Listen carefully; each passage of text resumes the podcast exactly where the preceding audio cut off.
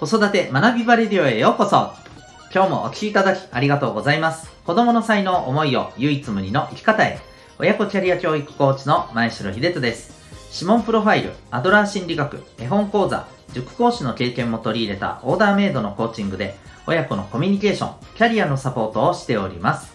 また、オンラインサロン、ともいくパパの学び場というパパのための交流や学びの場も運営しております。このチャンネルでは、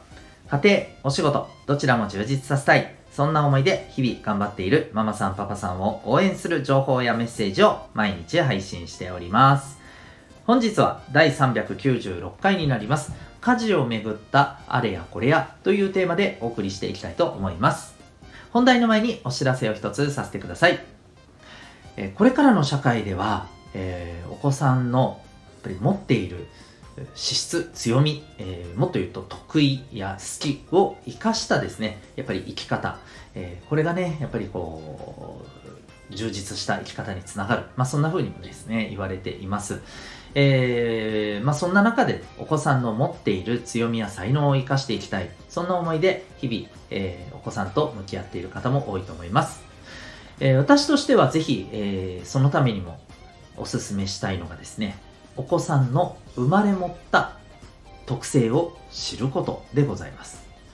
例えば、コミュニケーションの取り方、物事の考え方、えー、もっと言うと、えー、それらの、まあ、源泉になる部分ですよね。情報をどうキャッチするか。例えば、物事をどう見るのか、えー、どう聞くのか、どんな風に捉えるのか、感じ取るのか。どんなことを、まあ、あの特にこの好んでねキャッチしていくのかこういったようなですね、えー、特性を知ることができればそのお子さんにとって、えー、最適な環境の,、まあ、あの設計をどういうふうにすればいいのか、うん、例えばそのどんなふうにコミュニケーションを取った方が、えー、受け取ってもらいやすいのか。あるいは、えー、どんな学びのアプローチをした方がですね、まあよりえ習得、成長につながりやすいのか。まあ、こういったところをですね、はい、知ることができます。まあ、あの、ざっくり言っちゃうと、お子さんの、まあ、そのお子さんのですね、えー、いわゆるこう子育ての軸というか、えー、まあ、基本方針というかですね、もっと言うとレシピというか、こういったものが、えー、まあ、手に入るというふうに考えていただければいいと思います。そのための鍵は何か、えー、ズバリ指紋です。え指紋を分析することによってですね、実は生まれ持った脳の特性を知ることができるんです。これは占いとは違いまして、科学的なアプローチによる、はい、えメソッドでございます。指紋プロファイル、興味がある方、ウェブサイトへのリンクありますのでご覧になってみてください。それでは、今日の本題に行きたいと思います。家事をめぐったあれやこれやというテーマでお話ししてまいります。えっ、ー、と、これはですね、あるニュース、ある、えー、ネットのですね、はい、記事から、はい、えー、ちょっとシェアをさせていただきながら、えー、お話ししていきたいんですけれども、えー、20代から50代の既婚女性の方184人を対象にですね、夫婦で揉めがちな家事をテーマにアンケート調査を実施しました。という、そんな、まあ、あの、はい、ネットの記事がありましてですね、えー、なるほどなと、あの、結果がですね、まあ、えー、いろいろとこう、あの、思わせられるようなことがありまして、うん。まあ、そんなことを今日はですね、お伝えしていきたいと思います。はい。まあ、火事で、うん、まあ、結構揉めることがあるなと、えー、いう方はですね、まあ、何かしらの参考につながればと思っております。まあ、でもなかなか難しいですよね、これね。はい。えー、まあ、それをまあ前提としてね、やっていきたいと思います。まずですね、まあ、どんな、えー、ことで揉めるのか、まあ、あのよく、えー、揉める、まあ、原因になりがちな家事がですね、まず第5位が洗濯。うんまあ、これはあの洗うのもそうなんでしょうけれども、やっぱり一番はね、干すのと畳むのっていうところが、まあ、特にね、えー、問題になる部分なのかなと思いますね。はい。そして、えー、第4位、これがですね、まあ調理。うんまあ、ご飯。になりますね。うん。で、まあこれご飯もですね、ご飯を作るだけの話ではないですよね。まあ結局この作ってる間に、まあどうね、えー、例えばどっちかが作っているのだとしたらその間、えー、ね、パートナーの方はどうされるのかとか、そういったところにもなるかと思います。はい。そして第3位が食器洗い。うん、まあこれ食事と結構ね、えワンセットになる部分もあるのかなとは思うんですけれども、はい。えこれに関するとこですよね。まあ、あの、片付けも含めてなんでしょうね。これもね、洗って、干して、え片付ける。まあ、何を使うかっていうところも含めた、え一連のね、えところが、これ食器洗い、片付けになるかと。そして第2位が、えー、掃除。うん。まあ、掃除ってなかなか大変ですよね。うちも結構散らかったり、いやー、これ汚いな、掃除しなきゃな、なんて思いながら、はい、ということも、まあまあまああります。うん。えー、この掃除もですね、なかなか、えー、悩ませるとこですよね。はい、場所によってはね、ちょっと、なんか触るのが億劫だなって思うところもやっぱありますもんね。そしてですね、第1位。何だと思いますか？ここまで出てきたもの、大体、ああ、うんうんうん、そうだよな、そうだよなって感じだと思うんですけど、これ私も意外だったんですが、第一、特に揉めることはない。だそうです。これ、どうでしょうか？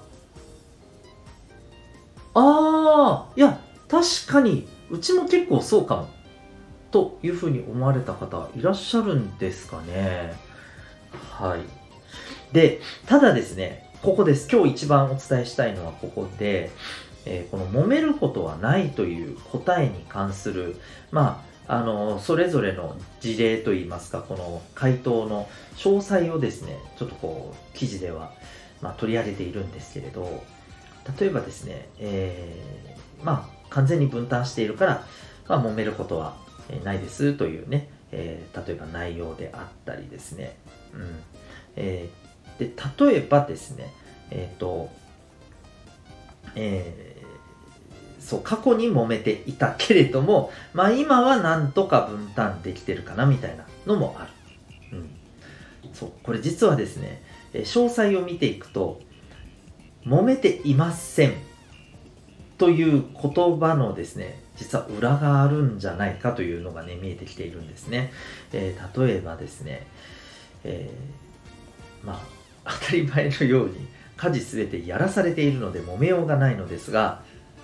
というコメントだったりですね。はい。で、えー、基本的に自分がやっているので揉め事はないんだけれども、えー、まあ、パートナーが、まあまあ、ここで言うと夫になりますよね。はい。えー、何もできないので、もう、あの、散らかし放題な状態で、なんかちょっとイラッとくる。という風なところがあったりすると。これ、なんか僕は揉め事がないっていう言い方にこれ類しますかって僕はちょっと思っちゃったんですよね。うん。ね、あの、要は、表面化させてないというだけの話で、ある意味これ、こっちの方が深刻じゃないのかなというふうにね、思ったりするんです。ということでですね、今日、まあ、一番やっぱり気になったのはこの部分でして、うん、揉めてないということが、まあ、必ずしもいいんだろうかと、えー、つまりある意味それはちゃんとお互いがですね、えー、思ってることをやっぱりちゃんと相手に伝え合っている。だからこそやっぱりぶつかる瞬間もあると。大事なのはぶつかることそのものではなくうんまあもちろんない方がいいんですけれどね。あのぶつかることそのもの以上にやっぱりこうぶつかることはあってもそこでどうまあ、お互いに向き合って、えー、お互いがどう納得いけるところにね、うん、お互いを思い合って、えー、そこに着地できるかっていう、この辺の動線が、まあ、あの、パートナー間でできているかっていうところがやっぱり一番大事なんでしょうねという気がします。うん。で、まあその、そうなんですよ。だから揉め事がないの中身もいろいろあるんだろうなと思うんですよね。うん。例えばその、先ほど申し上げたように分担がきちっとできているから揉め事がないっていう場合ももちろんあると思います。でも逆に分担をあまり明確にしていないけれども揉め事が起きてないっていう場合も僕はあると思うんですね、うん、例えばお互いに、えー、できる方が頑張ろうと。あの、例えばどちらもね、共働きでお忙しい時にですね、うん。えまあ、ある程度、どっちが、どれが得意かっていうのはもちろんね、それはあると思うんですけれども、えー、そこはちゃんと踏まえた上でですね、えー、やれる方がやる。で、やれない時はごめんねっていうね、えー、でもお互いがやれない時もあるし、えー、やれる時に頑張ろうよっていう、えーまあ、そういうスタンスでいれば、まあ、例えば分担がね、きちっと明確化してるわけではないけれども、まあ、揉めるわけでもない。うん、そういう事例もあると思います。はい。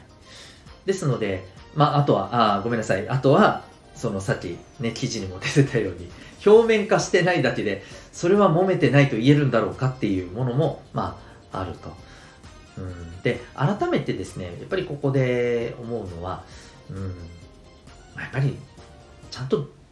言いたいことは言えるようなですね、もちろん言い方は大事だと思うんですけど、はい。あの、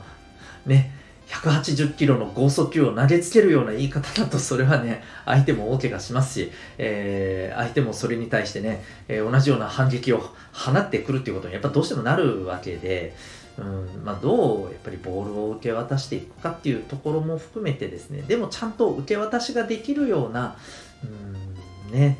あの、そんな、ところはきちっとね、えー、うん、なんかこの、つながっていた、えー、いることがね、重要じゃないかなと思うんですよね。やっぱりそれを、え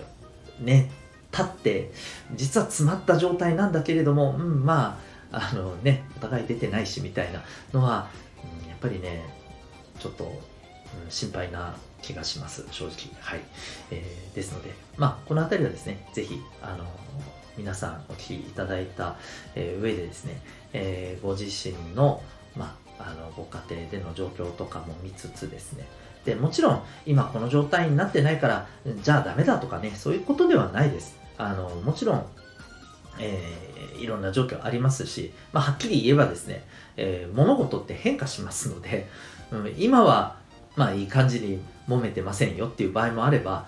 なんか最近やったら揉めるんだよねっていう時期になることだってあります。揉めてないところがずっと揉めてないわけもないし、揉めてるところがずっと揉めっぱなしなわけもないと思います。まあ、ただ、揉めた時に、まあ、どう、えー、やっぱりね、そこに対して向き合って、えー、2人が納得できるところに持っていけるか、結局はそこだなと思います。はい、そんな、あの、2人なりのですね、うん、なんか、揃って、ね、着地できるようなね、あの、あり方、やり方をですね、えー、ぜひ見つけ出していけたらいいんじゃないかな、なんて、え、そんなことを思った記事のシェアでございました。最後までお聴きいただきありがとうございました。また次回の放送でお会いいたしましょう。学びを一日を